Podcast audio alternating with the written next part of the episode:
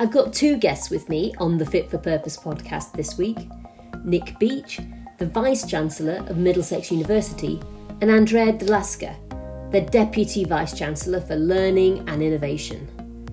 We talk about how the university thrives with its diverse group of students, and how, as a university, it's really focused ever more on building excellent links with employers.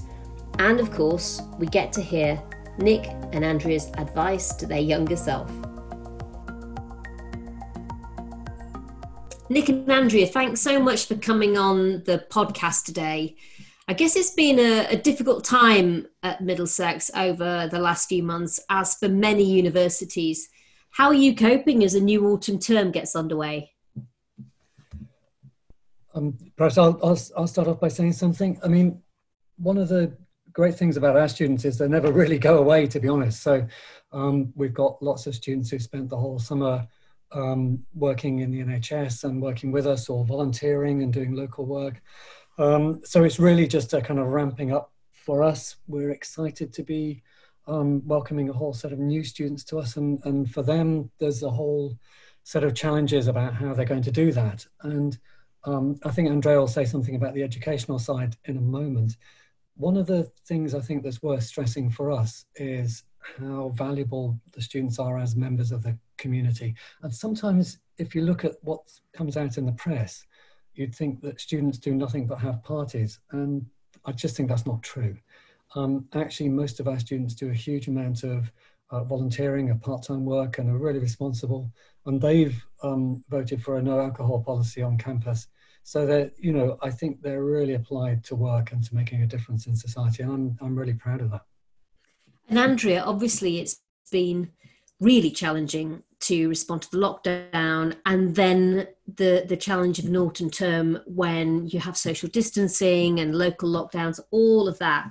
How have how has everyone coped with it? It must have been very difficult um, not only for the students but also also for staff it has been, Justine, and I, I think that's really important to emphasize that the reason we've done so well, and I think most universities across the sector, is because staff and students have come together to find a way to deal with this unexpected challenge originally, going online very quickly, and then moving from an emergency pivot to the online space and Zoom and Teams and, and all the platforms we have to actually proper online learning and looking at how can we go into the autumn and then probably a, a lot of the new academic year working together in exciting and engaging ways and not just compromise on um, you know sort of how we engage with learning and uh, practice and um, working uh, with each other, but really go new innovative ways and include everybody.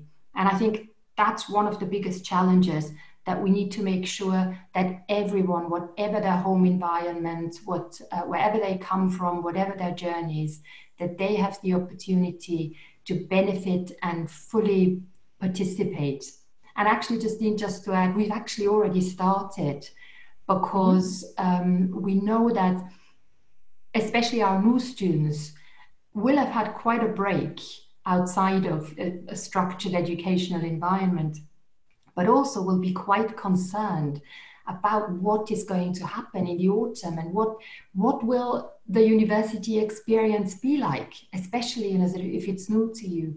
So we've already started with our pre-arrival program, which is fully online. And um, one of the key goals of it is, is to develop some skills and, and to help students cope with technology and you know find their way through uh, the online environment, but also to build that all important community that Nic talked about um, online and, and through a screen, so to say.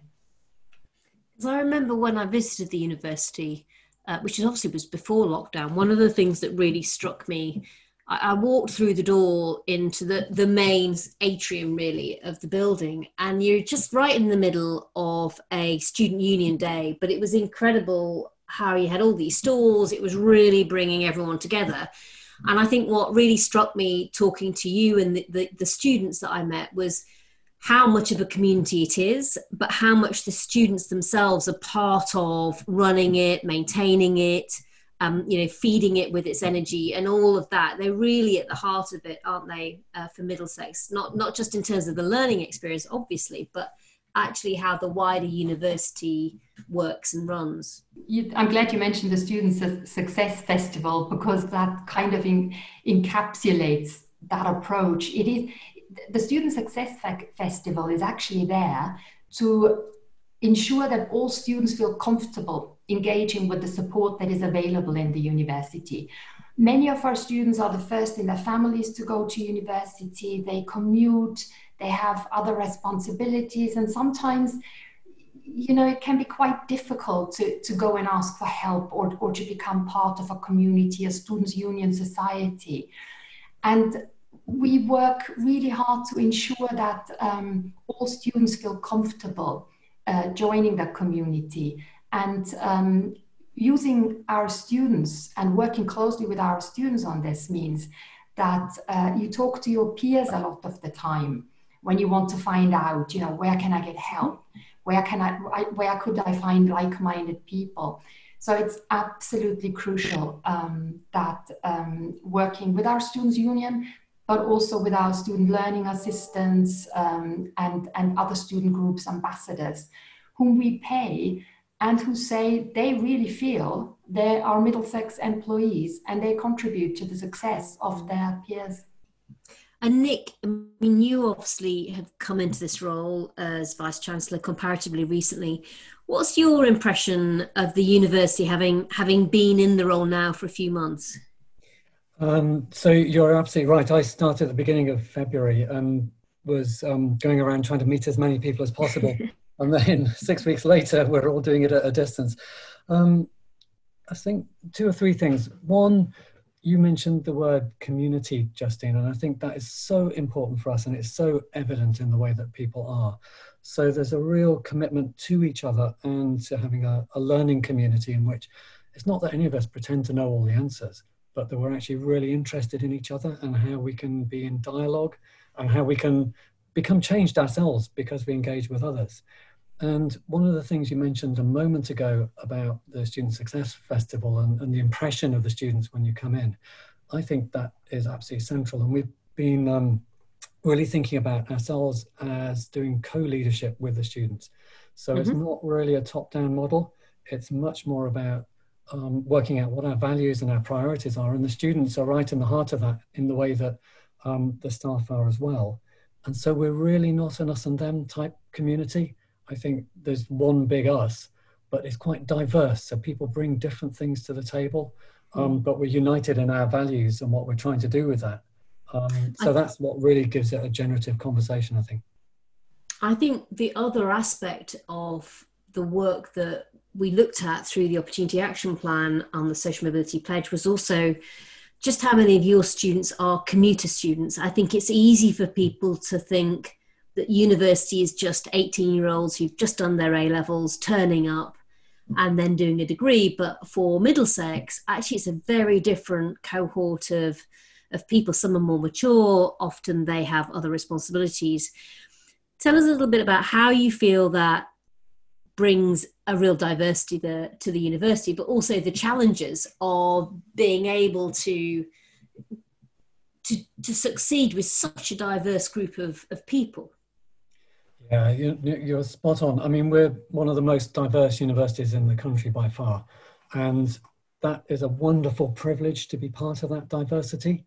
Um, but it means that you've then got to be really conscious of translation between different ways of thinking.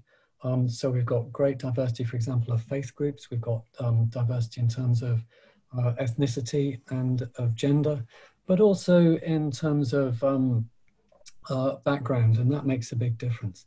So for me, it's, uh, it's about us being a learning, inquiring community in which our starting point is not that we assume we know what the other people think or are like, and we certainly don't assume that we're all the same as each other. So you don't tend to generalize like that, but you do mm-hmm. start off from some questions to say, what is it that we're trying to achieve here? How do we best learn? And how do we best learn in collaboration with each other. So there's a huge amount that I learn from our commuter students who are balancing and juggling many responsibilities, as you say, but bring different experience into all of our sessions. And that's what actually can help us be really very creative in the way that we work and what we learn and what we take then out into the world of work. And I think just touching on that aspect of employers, Andrea, I felt what was actually most impressive about the students that I met was this sense that doing a degree isn't easy. And yet these were people who had other responsibilities. Uh, one student I met was commuting for literally an hour and a half a day to get into lectures and, and then head home and had wider responsibilities, obviously, beyond just studying for the degree. They really have to learn how to get through a to-do list. They've got to be super organized. They've got to be really resilient to, to, to get through this degree even when other life pressures are bearing down on them. I think one of the things that really struck me and, and brought it home at that visit that i was on was how valuable those skills are to employers and i hope that more of the social mobility pledge employers are steadily shifting to understand that we've had this thing called disadvantage but actually, in a way, that's half the story because that journey that a lot of your students are on gives them a lot of skills that are highly valuable for them in later life and highly valuable for employers that they might end up working with. I, I think that's a really good summary and it's so striking, you know, for us even still every day, what what unique strengths our students bring and you know how their life experiences have shaped them. And you know how um, living at home having responsibilities for your family working um, having you know being the first in, in family to go to uni- the university how that gives them a unique perspective on on what is discussed in the classroom. And employers are really beginning to recognize that. We have some really good contacts and they our partners tell us that uh, they really need that diversity in their businesses to succeed.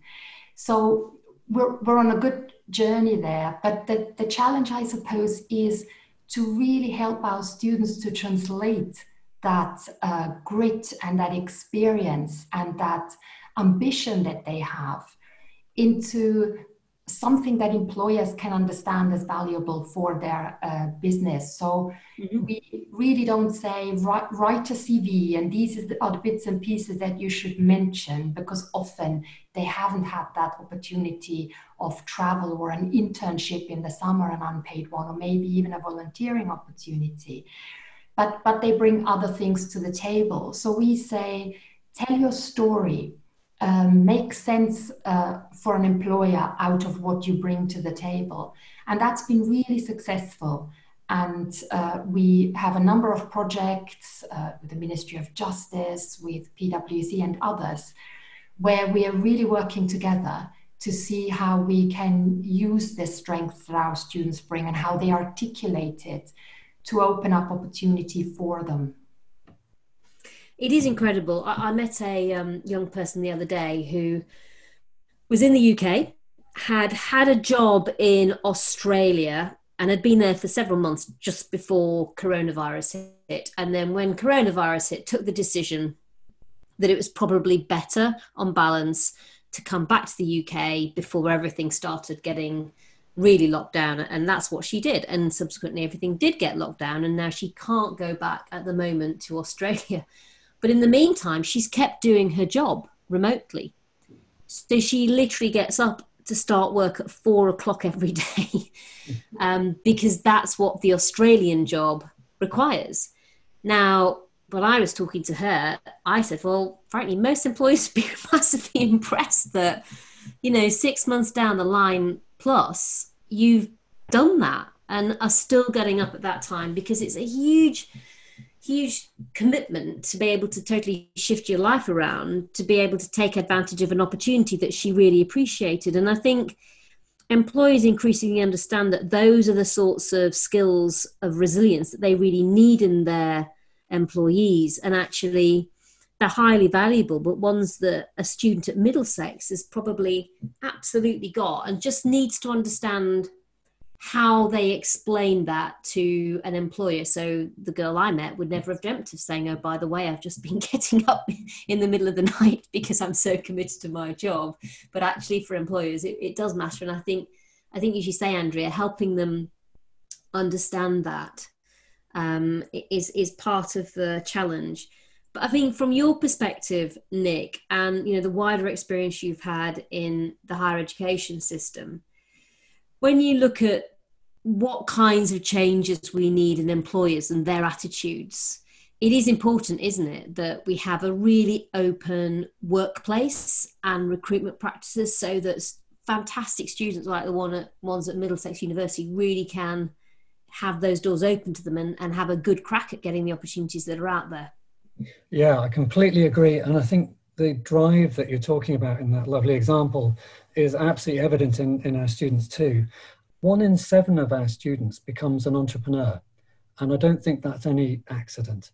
Um, that is because they've got such drive and they've pushed themselves beyond the normal limits to do what they've done in their degrees. And then they're uh, fantastic at starting up businesses and social enterprise subsequently. But also, I think the doors of many uh, large employers are not as open, really, as they would aspire to them being. Um, and, and there's lots of systemic forms of, of bias, often unconscious in the system. So, even in London, if you look at the ethnicity pay gap, that's over 20%, 21.7% um, disadvantage in terms of pay for minority ethnicities. Whereas for our student population, it's over 63% from those same ethnicities. Mm-hmm.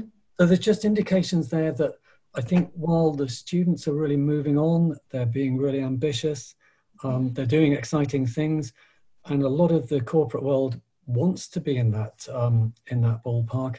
There's a bit of catching up, I think, to do in the, at that level, and that's probably about really opening up both employment systems, talent management programs, mentoring, and, and other sorts of support in which we can help um, help the students access both employment and portfolio careers and entrepreneurship alongside those things. Totally agree, and I think there's that classic, you know, if you can see it, you can be it, and that's yeah. why role models are so important. And my sense is we've come a long way on, for example, gender um, over the last decade, but we're way behind when it comes to ethnicity, you know, wider social mobility challenges. And I think really that's from my perspective where the focus really needs to to be much higher over the coming years. And the reason I set up the social mobility pledge was I feel that businesses are really missing out on talent if they don't make the changes on how they identify it and, and nurture it and, and bring it into their organizations and actually the successful companies of the future will be the ones that absolutely have clocked the value of a middlesex graduate and then made sure that how they recruit uh, doesn't in any way stop that person from you know having a really good crack of, of the whip at getting into getting into those roles.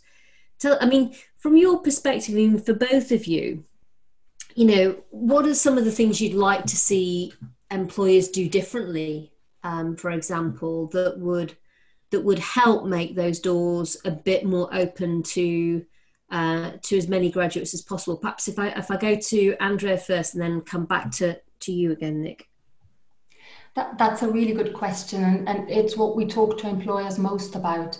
I think the main thing is that we really want employers to think again what, what talent means to them and, and what skills they, they really need. And what evidence they use to find out you know sort of whether the person who's submitted mm-hmm. something in writing probably that you know sort of is in a pile of a thousand applications so that they really look at um, take a different look at the young people in front of them and um, ask in a different way uh, in, in terms of applications don't just, you know, sort of ask for the traditional CV and do the traditional interview and look to what they themselves may have done uh, on their educational journeys, travel, do volunteering, have a gap year, because many of the very talented young people out there haven't had that opportunity, but they will bring something much more valuable uh, uh to the business.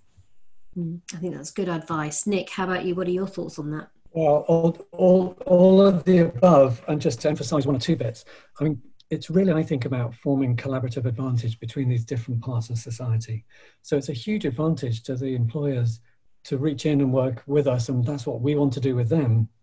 So giving opportunities for project work so that students aren't mm-hmm. having to take unpaid internships when they're already doing part-time jobs to support themselves. So project opportunities that we could help facilitate. I think reimagining and rethinking through the talent pipeline so it doesn't end up as a leaky pipeline, which it is at mm-hmm. the moment. Um, certainly redefining how evidence of competency is uh, gathered and understood. So, for example, thinking about gender and name blind parts to selection processes uh, and making sure that we're trying to eliminate some of those thoughts. And um, just in one of the things that you mentioned a moment ago, role modeling and having access to those role, role models. So it's good to be able to see the people on websites and, and other sources like that. Another thing that can be really effective is people who have recently moved into those organizations being accessible to students and to others mm-hmm. to have a conversation about how that's happened and to build the relationship to personalize it. I think that's really good advice. And it is a, a long journey that we have to go, I think, personally. I think that what's interesting, if you look at the progress, although more needs to be done, but the progress we've made on gender, there are there is learning there we can apply I think, to ethnicity and also to wider social mobility. But it is absolutely vital that those people who are in those leadership roles across industry understand that there are these wider issues of diversity. I think increasingly many do, but I think it, it was perhaps you, uh, Andrea, that talked about the fact that students bring different ways of thinking. And that is exactly what companies need these days in order to help them succeed. So it's one of the reasons why I think hopefully through the pledge we can have more companies take a fresh look at how they look at talent. Now, I wanted to ask both of you about your journeys because not everybody ends up getting into a senior role in HE, uh, doing the sorts of things that both of you are doing. Uh, Nic, tell us a little bit about the journey you've taken. Were you always somebody who was going to have a career in academia or education, or did you start out in a, an entirely different place? Um, I, I, think I probably started out in a different place. um, I was the first and actually the only person in my generation of my family to go to university. And um, that wasn't through any lack of support. So, I mean, I'm of a generation where a, a, tiny minority of people actually went to university.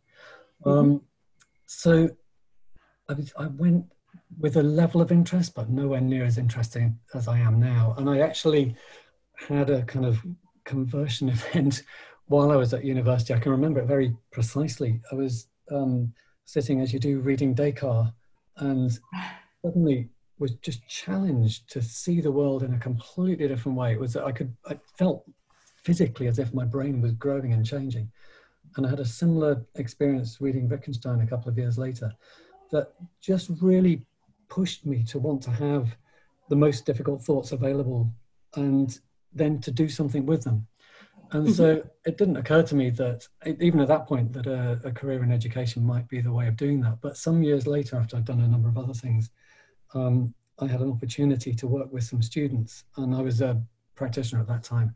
And I just absolutely loved it. You know, it just really inspired me. Um, and so I applied for an academic job, assuming that I wouldn't get it because I didn't have a PhD. Um, mm-hmm.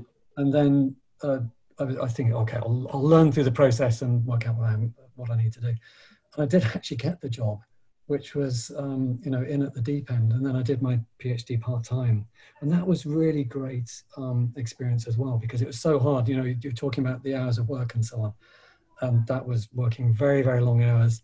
And i remember my induction which was very short and in which the instructions were basically if you get up an hour earlier every day then you've gained seven hours in the week. That's a whole day's work. And that was the end of my induction. So the, there is something about that um, being hugely excited by what you're doing and finding that thing that excites you enough to get up at, you know in your example at four o'clock in the morning or whatever the time is that one gets up but to, to really push yourselves on those things. So I ended up in a place that just worked for me. Um, and I've been, I've been given a lot of help along the way. So we talked a little bit about mentorship. I've had a huge amount, not so much of formal mentorship, but of informal mentorship of people prepared to give a bit of time to listen, to help me adjust gradually over time. Uh, and that's really been crucial to me. So for that now, mentorship is absolutely central to what I like doing, to what I learn from.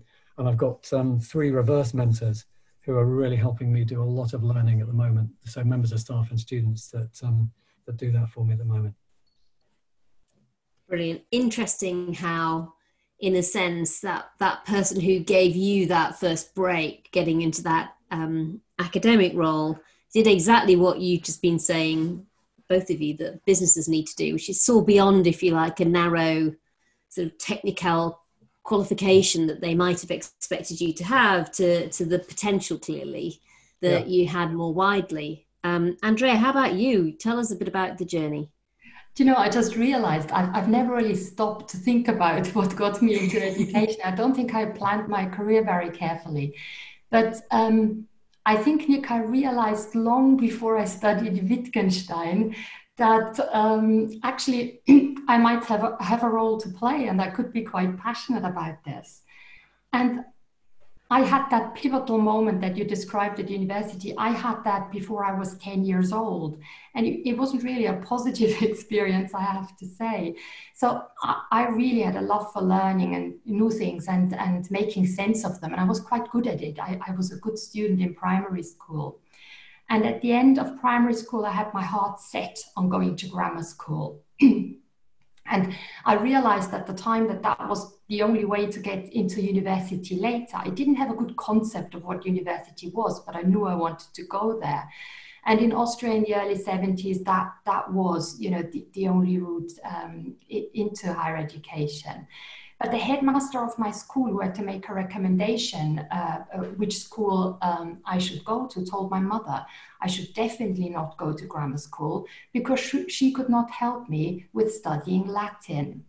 And I remember that I was really outraged and a little concerned. And um, I don't know how I did it because I was a shy child, but I really dug in and I got into grammar school. And I think this experience, this episode, gave me a really strong and abiding sense of the importance of education to social mobility, but also the very real challenges that children mm. from underrepresented backgrounds can face. And I think that commitment uh, to, to changing that through my own involvement in education um, started, started then. But beyond that, it, it was more opportunities opening up, um, starting early to, to teach to earn money as a student and realizing what a rewarding profession it was and um, what interesting people uh, you would meet and what an impact you could have. Brilliant, brilliant story. And, you know, in a sense, just also also um, incredible that one subject, Latin, could have entirely changed. that no one even speaks. Um, maybe somebody after this podcast will correct me on that. I, I think I'm right though. You know that that that could have so completely changed things is is pretty mad. You know, I remember with my A levels, um, I ended up for various reasons doing physics. Well, I was rubbish at physics, and um, yet it could have completely prevented me from doing economics at university.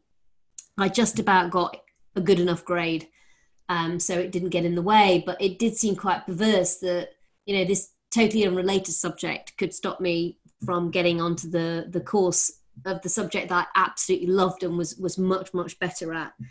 And I think, in a sense, what what you say sort of underlines that actually there are lots of bumps in the road and it's how and whether you can find ways to get over them that sometimes is the difference between able to you know get places and not i think for both of you I, will maybe i'll come back to you first andrea and then and then um, in a sense finish with nic if you were if you were little andrea now um, giving yourself some advice um, knowing what you know now with all of that wider experience you've had since, what do you think it would be? Would be Andrea? What would you tell little Andrea? Another intriguing question, and the, I think the advice I would give to my younger self, probably at any age, as a little girl and as a young woman, and maybe to girls and young women um, now, is that you don't have to be the most polite person in the room.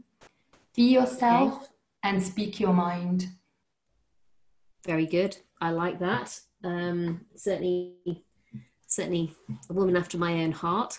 Um, and Nic, you've had plenty of time to think about this now. I think all those crucial extra moments when I went to Andrea first. Yes, I'm. what I'm, would I'm what do you think you give little Nic as a bit of advice? um, it's it's a little bit similar to Andrea, and it's about anxiety, and um, I think certainly for me, and I suspect for many other people, you can have lots of anxiety about getting things wrong or being seen to get things wrong. Um, and that can lead to levels of stress that really get in the way of taking the risks that you need to take or sometimes being confident enough as andrea has exhibited. And, and justine as you did in terms of saying well physics wasn't the thing but it's probably really useful that you did some physics and can move on from it. So i think it's about not being governed by anxiety but being um, looking to others and being part of a community and looking to yourself to say sometimes it's okay not to be great at something.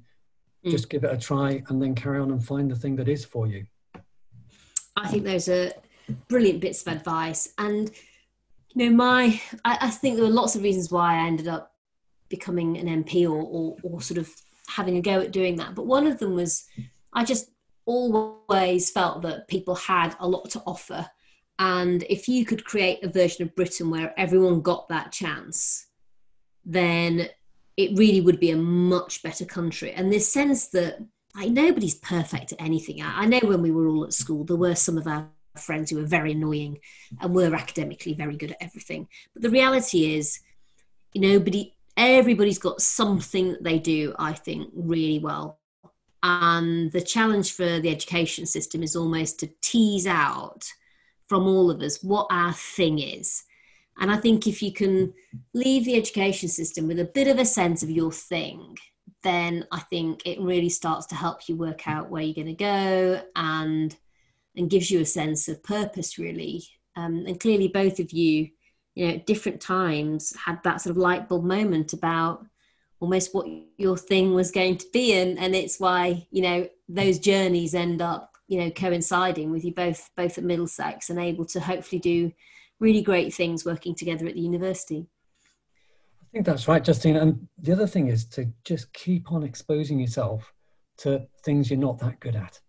Um, so a few years ago, I learned how to play the mandolin, and I'm complete rubbish, and it took me ages and all that sort of thing. I'm a really enthusiastic and terrible runner, but actually, it just helps remind me what it's like to learn something that's difficult to do and how much actually being part of a learning community is the, is really the heart of everything and it's just about new experiences isn't it? Yeah. you know, don't stop learning and just keep on trying things because um, it's almost the the sort of vibrancy that you can bring to life through just having a new challenge. Doesn't you don't necessarily have to have one but actually it's hugely valuable to to keep on learning through life. Yeah totally. Brilliant. Well, uh, we're really looking forward to getting a chance to, to launch your report. It is going to be all about how you are, through Middlesex University's work, creating connections for your students, for your graduates, um, how, above all, you're enabling people to get the chance to do a degree and to get into higher education for whom there are so many reasons on a different day in a different life why it would be all a bit too hard, but they've got that potential and I think to be able to allow them to explore that and fulfill a dream for many of them, which is getting chance to get to university, something that, as you say, Nic, for, for me as as well as for you, no one else in my family had done, is hugely important. So really excited about all the work we're doing together and thank you so much for doing the podcast with us um, nic and andrea thank you thank you thank you justine What's so interesting about Middlesex University is how many commuter students it has. And Andrea and Nic are right to point out that they're often balancing a whole range of responsibilities in life. Perhaps they've caring or family commitments, they may well be studying alongside holding down a job, and they might well have quite a long commute to even get into the university to be able to study. And because of this, there many commuter students really have to develop a whole range of extra skills if they're going to be able to succeed on their course in spite of all these other pressures. And that extra resilience and passion can really be a positive for employers down the line. We all know that in sport, the best athletes are the ones that have the toughest training. And for commuter students, it's very much the same. I think that businesses are now beginning to realise just how valuable those skills and experiences really are to an organisation. Thanks for listening to this episode of Fit for Purpose. If you enjoyed it, please give us a rating and share with your friends, family, and colleagues. And be sure to subscribe so you don't miss any future episodes.